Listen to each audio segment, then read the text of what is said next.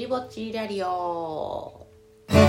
この番組は舞台、映画、音楽、ダンスの話題を交えながらも特にうんちくを語ることもなく、両友子がぼちぼちと喋るだけの聞き流し系ぼちぼち番組、ラジオに憧れるラリオです。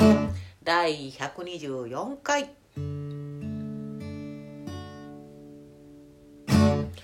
はい、第124回、2023年3月第1週目の放送です。はい、3月に入りましたですね。ちょっとだけ春のね、暖かくなってきたかもねという感じでございますけれども、皆様お元気にお過ごしでしょうか。花粉症というひどいですという声が周りに飛び交っておりますけれども、私の知ってる人の半分以上がそんなお声をいただいておりますが、いかがでございますか？私もですね、そんなに重度ではないけどそこそこの花粉症なんですよ。ずっとそうやな。いつ発症したのや、高校3年ぐらいの時に発症したんかな、東京来てからかな、なんかそんなんで発症してでずっとだったんですけど、なんか結構何してもダメでね、レーザー治療とかもやったんですよ。鼻の粘膜ピシッて焼くやつね。めっちゃ大変やったのに、その割にはそんなに楽にならんかったりとかして、でまあ薬飲んだりとかもねいろいろしてたんやけど、そんなに楽にはならなかったんやけど、ちょっとね治ってきたかもしれんっていうね今年なんですよ。朗報じゃないで、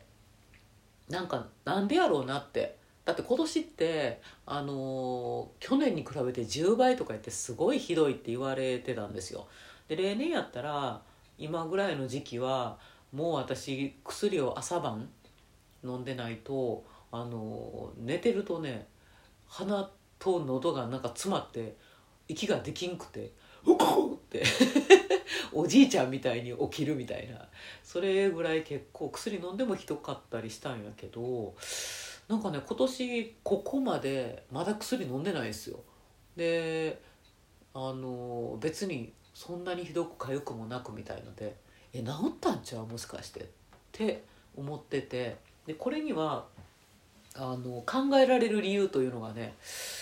なんか一つ思い当たる節があって、でもまだ裏が取れてへんからこれいいですよってあんまり人に言えへんでいるんやけど、ここでこっそりちょっと言っていいですか？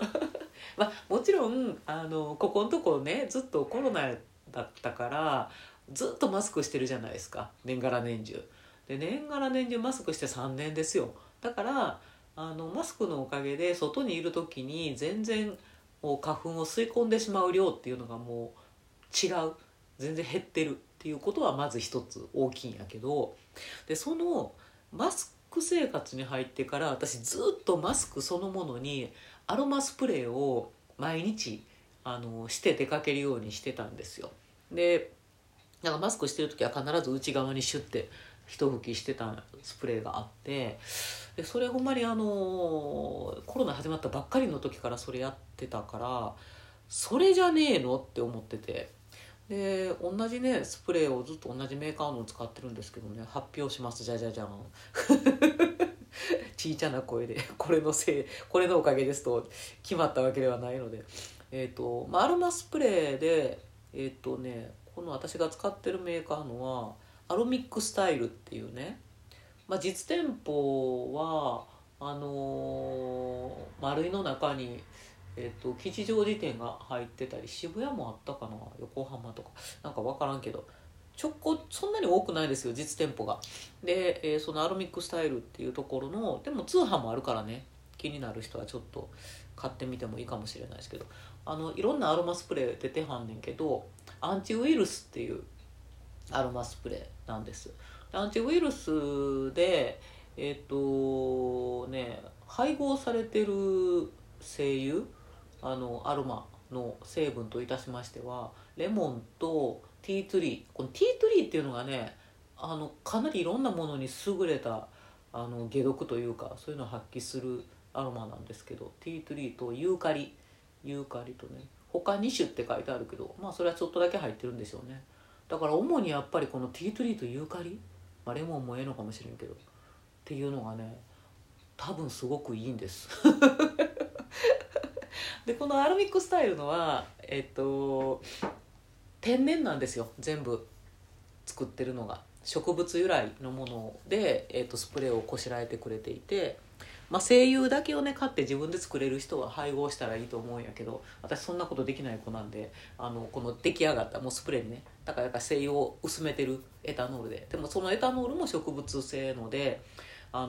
やってはるから、ここの 100% 植物由来のもので作ってるアロマ屋さんやねんけど、だからそんなにね良心的な値段というか、あーっていうアロマの高いのあるじゃないですかあれ腹立つんで、あーっていう値段じゃない、まあまあこれなら日常使いできるよねっていうような、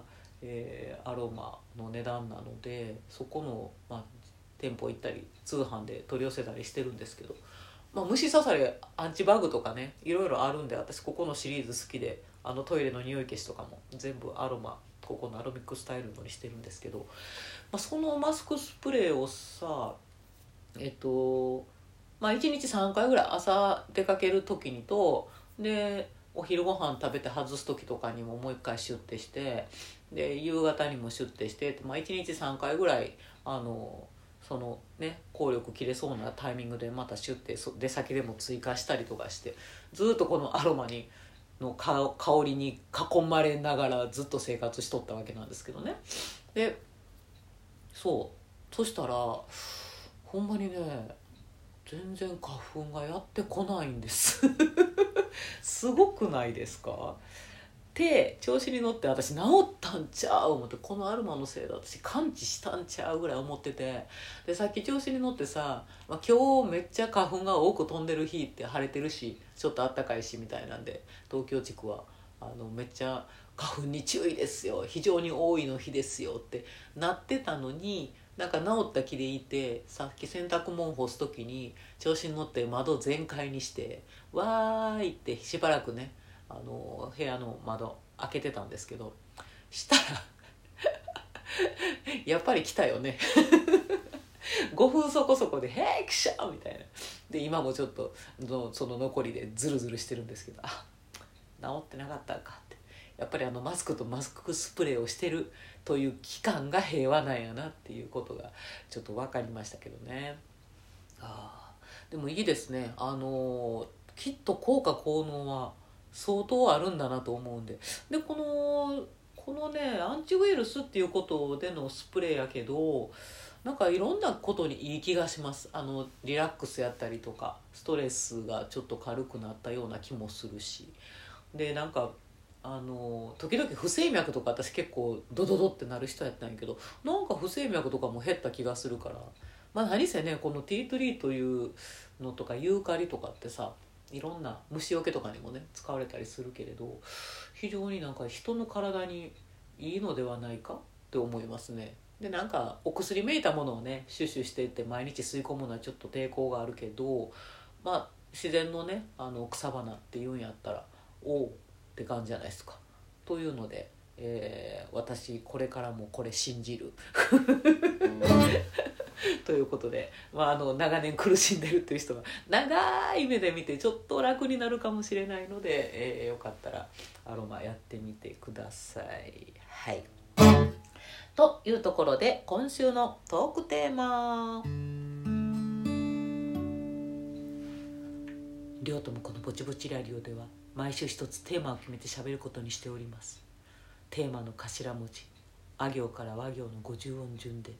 りょうともこが喋ってみたいワードを選んで進める方式。今週はな行、何ぬねのの中から、似ている、はい、似ているか似てないかは分かりませんけど今のはボッチ・ザ・ロックという大流行りのね、楽しいアニメがありますけど、ボッチ・ザ・ロックの結束バンドという女の子バンドがあるんですけど、結束バンドって可愛いよね、結束バンドのベースで、下北沢高校の女の子ですね、山田涼さんの、モノマネをさせてもらいました、はい、ちょっとクールっていうか陰キャラというかね、静かなトーンの人なんですねはい、ぼっちだろく、ぼちぼち見て楽しんでおりますですよ、はいですね。似てるというテーマでねいきたいんですけど、まあ似てるものというのはいろいろありまして、まあ声で似てるって言うたらあれよね、キャンプリポート、タイガースのね、阪神タイガースのキャンプリポートでさ、3時間ぐらいぐわーってずーっとキャンプ風景流しながら解説とゲストが喋ってたりするんやけど、この間そのゲストが掛布さんやったんですよ。で掛布さんがもう喋ると、声だけ聞いてるともう完全に松村さんなんですよね松村邦弘さんの掛布真似をもう聞きすぎてて、掛布よりも聞きすぎててもう掛布がしゃべるたびにもうこれただの松村さんやんって思ってしまうわけですよ。で、ああ松村にしか聞こえへんけど掛布さんか今日はと思いながら解説聞きながら見とってさ、でまあ1時間超えてくるぐらいからさ、掛布さんももう疲れてくるじゃないですか。で CM 明けぐらいに、いやほんまにこれ松村さんになっちゃうかなって思ってもうほら掛布さんもお年やからさ、言うても2時間もさ解説とかしてたら疲れるやろ、しかもキャンプをよって思うわけ。もうなんか1時間終わったぐらいから松村さんに交代してんちゃうかなと思ってちょいちょいカメラで顔も抜かれるんですね。でその顔抜かれる時だけちゃんとね掛布さんが映って、それ以外の時ちょっと松村君遠隔でええからちょっと声で喋っといてくれるって変わってんちゃうかなと思うぐらいめっちゃ松村感でしたねおもろいわほんまにね。というような、声が似てる、あとまあ顔が似てるとかね、あと形形状が似ているとか、あと空耳空目見間違いなどいろいろっていうのが、まあ、似ているという現象いろいろありますけれども、なんか最近はさずっとマスクしてるせいでさ、人違いが人を特定できない、人の顔を特定がうまくできないっていう現象がいろいろ増えてきて、人違いをするっていう、似てるって思って人違いをするっていうことが非常に多くなってしまったんですけど、で、まあ、だからパッて見てさ、しばらく会ってなかったりもする、やっぱり会えへんかった時期とかいうのがあるから、でって人かなと思ってもしばらく会ってへんから、髪型も変わってたり服装もちょっと変わってたりするかもしれんし、でも似てるな、目元似てんな、どうしようかな、声かけようかなと思って、でバッて声かけたらさ、やっぱ全然ちゃう人やったりとかして、あ違いましたみたいなってなったりとかね。で逆もありますね、思いっきりあーって久しぶりって、なんかどっかの劇場とか見に行った時とかにあ久しぶりとか声かけられて、いや絶対知らんこの人と思って、最初はこっちもなんか知ってる人かなと思ってあーって言いそうなんねんけど、いや待って絶対知らんこの人と思ってあーって、でもその人はわあ久しぶりってまだまだ喋ろうとしてくるから、あよっぽどこの人の友達に私似てるんやなと思って やり過ごそうかとも思ったんやけど、それもなんか申し訳ないから多分間違ってらっしゃると思いますって言って、えってなんとかちゃんじゃないですかとか違いますはあってなってそんな似てたんやみたいなね、ありますよね。ほんまにもう人違いはやってしまうとめちゃめちゃ恥ずかしいんですけど、私もちょいちょいやってしまいますね。で家族ってさ、一番こうよく見てたりとか、この服装髪型が変わったって、分かるというかね、間違わないだろうっていうぐらいよく分かってるはずなのに、なんか家族のそっくりさんってよく見ないですか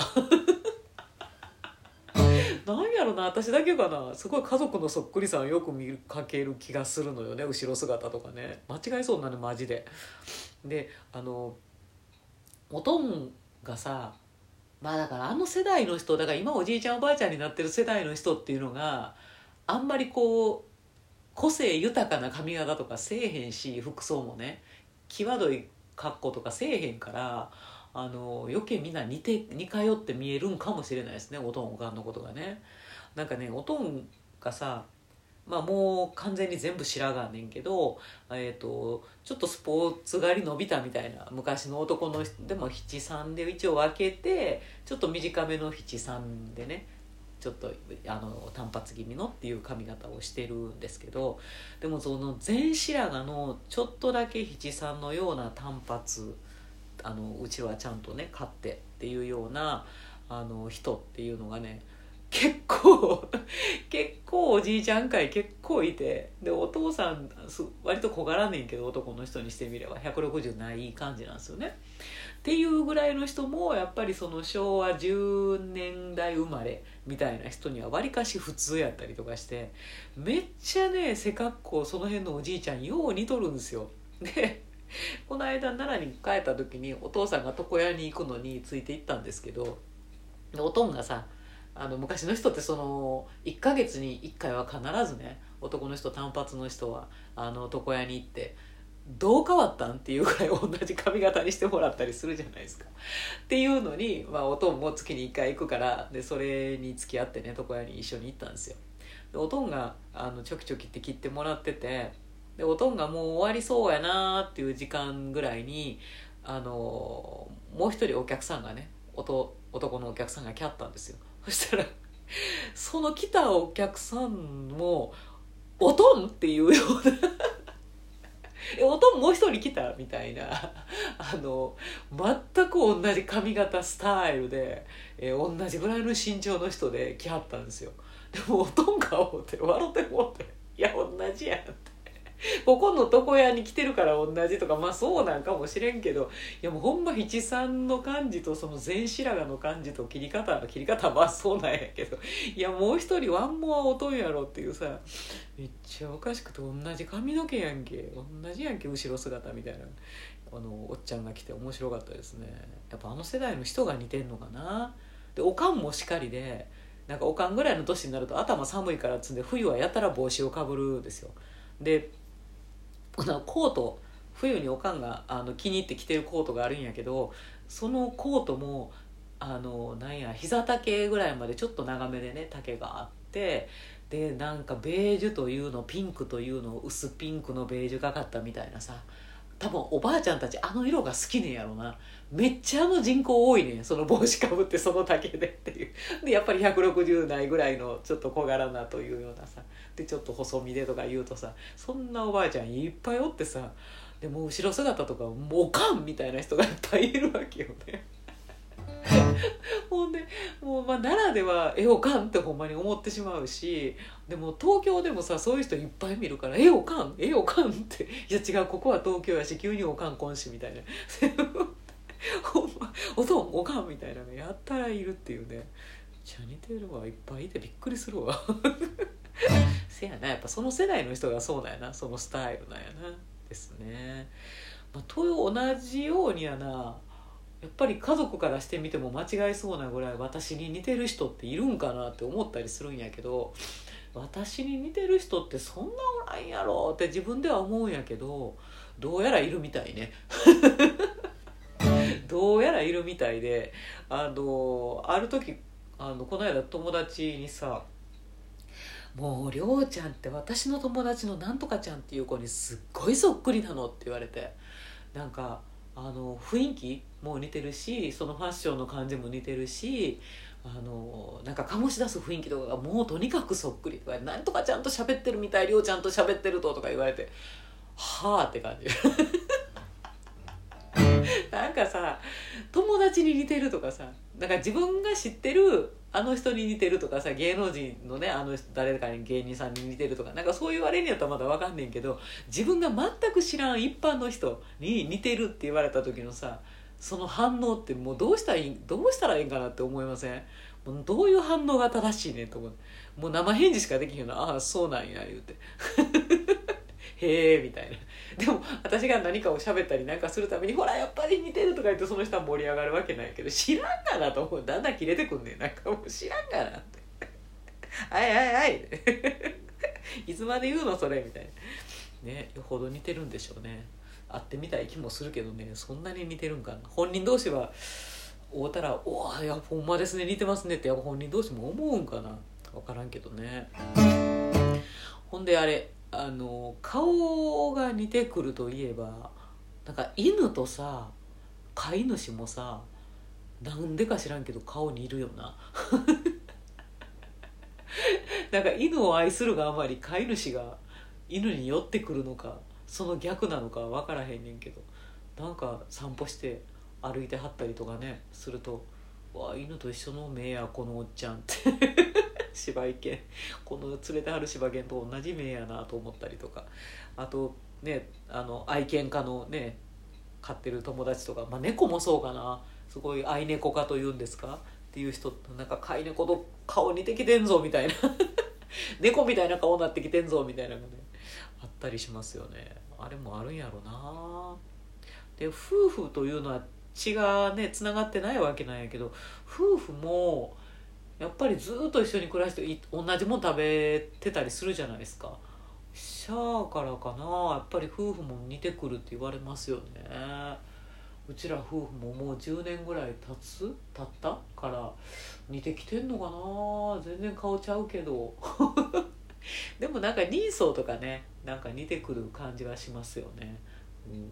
だからまあね険しい関係の人やと険しい顔になっていくんかな。なんかねそうじゃない方でこうねほっこりと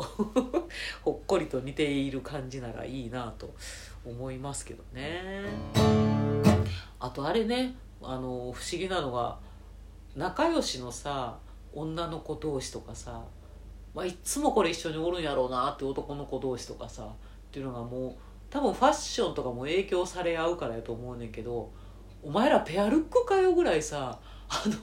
髪型とか服装とかが似てくんのねっていうのが街で見てて、あこの子らどう見ても家族じゃない友達同士なんやろうけどよう似とんなみたいな女の子とかも髪型とか髪の巻き方とかなんか選んでる靴とか色使いとかさほぼほぼ一緒やんけみたいなというようなっていう時がありますよね。だからもうよく会う頻度がね高い友達同士ほどこう影響し合うじゃないですか。それかわいいどこで買ったんつって買おうとか言ってでなんかそうやってお互いにそれいいなそれいいなっつってお互いの好みにね影響されてこう寄っていくんでしょうね気がついたらそっくりみたいなだからよく会ってはんねやろうなっていう感じがするね。なんか微笑ましいですけどね、不思議とそっくりになっていくというのがありますよね。そうほんでさおばあちゃんで、結構太ってない細身のおばあちゃんというのはさ70超えたもうちょっと上か80超えたぐらいからロックスターの海外ロックスターの顔になっていくよなこれめっちゃうちの旦那といつも言うてるんですけど、正面から細身のおばあちゃん歩いてきたらうわスティーブン・タイラー来たぞあれスティーブン・タイラーやろっておばあちゃんだから、かつて多分おばあちゃん美人だったおばあちゃんやと思うんだけど顔が濃いおばあちゃんの細身のおばあちゃんはねロックスターになりがちですよ顔がスティーブン・タイラーとミック・ジャガーになりがち他にもいるけどおミック来たぞミックとか結構言うてます絶対この法則あると思うよね、おばあちゃんがロックスターになりがちっていうの似てるよ身の回りにもいるでしょスティーブン・タイラーにのおばあちゃんかっこいいんですけどね、背筋が伸びてるおばあちゃんにわりかしいるんですけどと思うんですけどね、いかがですか。あとあれな見間違いとか、空目の似ているということで言いますとね間違いそうになるのがね駅ね目白駅とさ白目って似てるよね目白って書いてあるんだけど、いつもそれが白目って見えて一人で北斎むんやけど白目っておもろない目白やよね白目書き間違えたりしそうやけど、白目白目行き白目行きおもろいなあとさ、雰囲気で雰囲気が自分の頭の中で雰囲気が似てて、これどこやったっけって思う間違いがちな駅がいくつかあってさ、都内に学芸大学、都立大学、駒沢大学、あと駒場東大前、この辺私やばいんですよどれも違う駅ねんけど、学芸大学、都立大学は近いんですよ。でも駒沢大学と駒場東大前とか全然違うところにあって、私は駒沢大学の駅に行きたかったのに、なんかもう気がついたら駒場東大前に降りててさ、ちゃうなと思って似てるみたいな、雰囲気、名前の雰囲気が駅の雰囲気は全然ちゃうんでね。だけど駒沢大学、駒場東大前やめてほしいねんな。なんかそのね、大学の駅の感じっていうのが、名前が自分の中で雰囲気が同じになっちゃうんですよね。あとこの前ひどかったのがさ、タクシーの運転手さんにね、私は自由が丘に行きたかったんです。で結構早朝に集合の、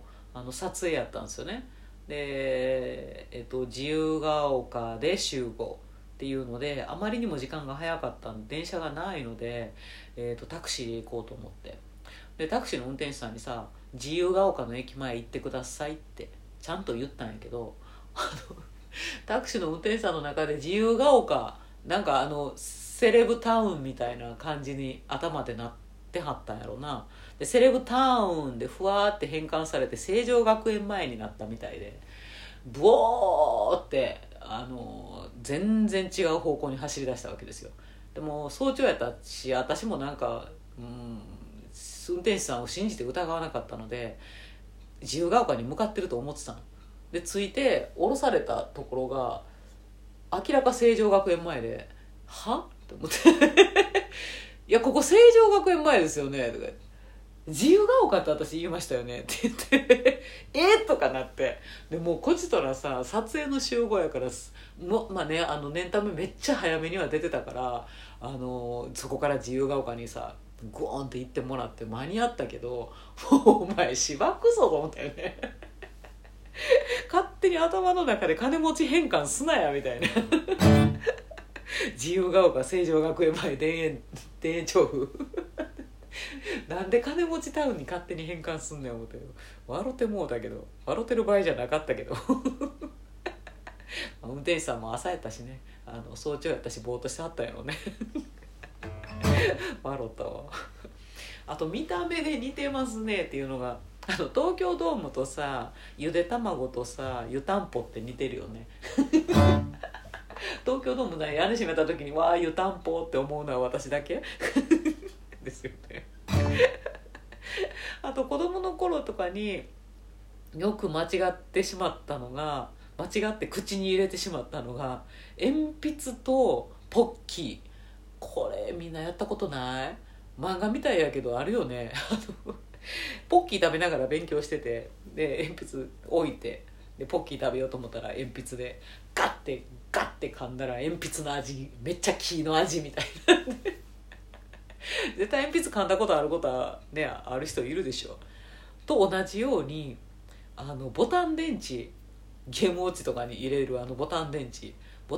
とマーブルチョコも私間違えたことあって、絶対嘘やとか友達にまたようさん持ってとか言われるんだけど、なぜか机の上にそのボタン電池とマーブルチョコが一緒にあったんだ、うち私の机の上に。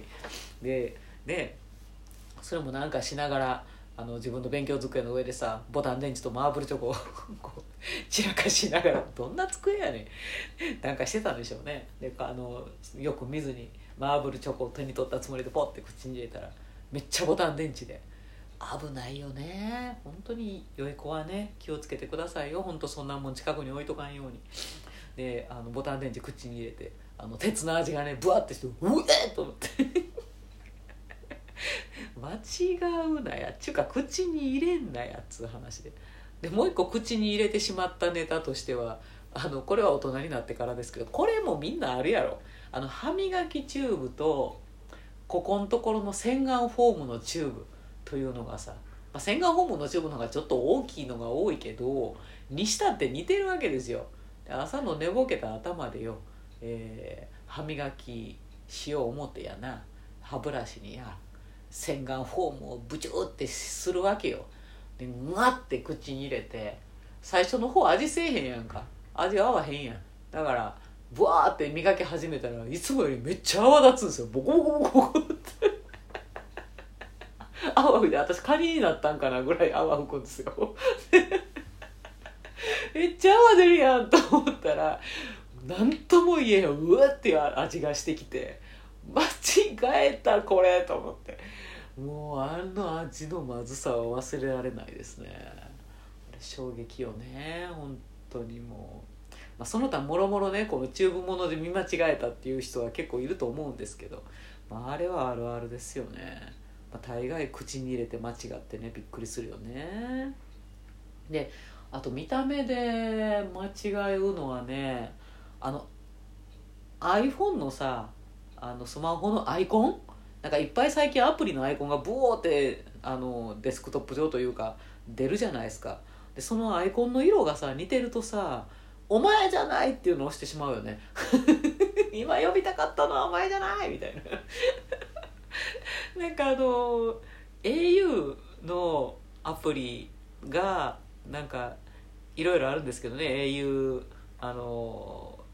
マイ au とかさ、なんか au ストアとかさ、なんかその au 系のがオレンジのアイコンっぽいのが多いんですけど、でグーブログっていう私のブログが、やっぱりオレンジのアイコンなんですよ。でその利用状況を見ようと思って au のを押したいのに、なんかグーブログ開いたりとかして「お前じゃない!」って思ったりしたりとかね、結構アイコンを押し間違えて、押して開いた後に「へえ」今これ私は何をしようとしたんやとかのーってなっちゃうみたいなねっていうのがねありますよね。あと見間違いというか、もう明らかにこれは似てるというか、偽に行ってるやんっていう、寄せに行ってるやんっていう、いわゆるパクリみたいなやつね。だから萩の月とかさ、あれ似てるとかのレベルじゃなくて完全にみんなにパクられてるやんふわふわのカステラの中にクリーム入ってる美味しいやつさ。言うてもやっぱ萩の月は美味しいよ、クリームが他とは違うよねっていう美味しさやったりするんやけど、あれのね見せられ方というのは全てにおいて一番じゃないですか。全国に萩の月みたいなのあるやんパクられてんなですね。あとなんか有名メーカーのチーズとかでさ、そのチーズのパッケージでわざわざその三流メーカーがそのパッケージをパクって出しますよね。あれなんでなんやろな、自分ちの独自のパッケージにすりゃいいのにと思って、ワンチャン間違ってうちを手に取ってくれないですかねってことなんかな安いからうちがそうやと、うちが明治と思って手に取ってくれないですかねっていうことなのかして、なんであれ一流メーカーのパッケージに寄せていくんやろな。寄せん方がええと思うけどですね、完全にあれパクリですよね。ほんま寄せてる、似せてるっていうのがねありますよね。もう似せてるといえばもうブランドもんで言うたらもうめちゃくちゃですけどね、もう寄せに行ってる、パクリに行ってるっていう、ポロラルフローレンシリーズはもうひどいですよね。もうポロがなんか馬に乗っているところから、馬からなんかほんまにうつ棒みたいなバーって出てる模様から、なんかグワーってこう手掲げてる手上に掲げてる馬に乗ってる模様から、馬が2頭になってる模様からお前寄せたいんか寄せたくないんかどっちやねんみたいな、すごいパクリがありますよね。似せる気あんのかみたいなね、面白なってきてますよね。あの辺はね、もうシャネルがもうチャンネルって書いてあるから、その辺のねちょい似てるみたいな寄せ方のパクリっていうのはもうむちゃ有名ですけど、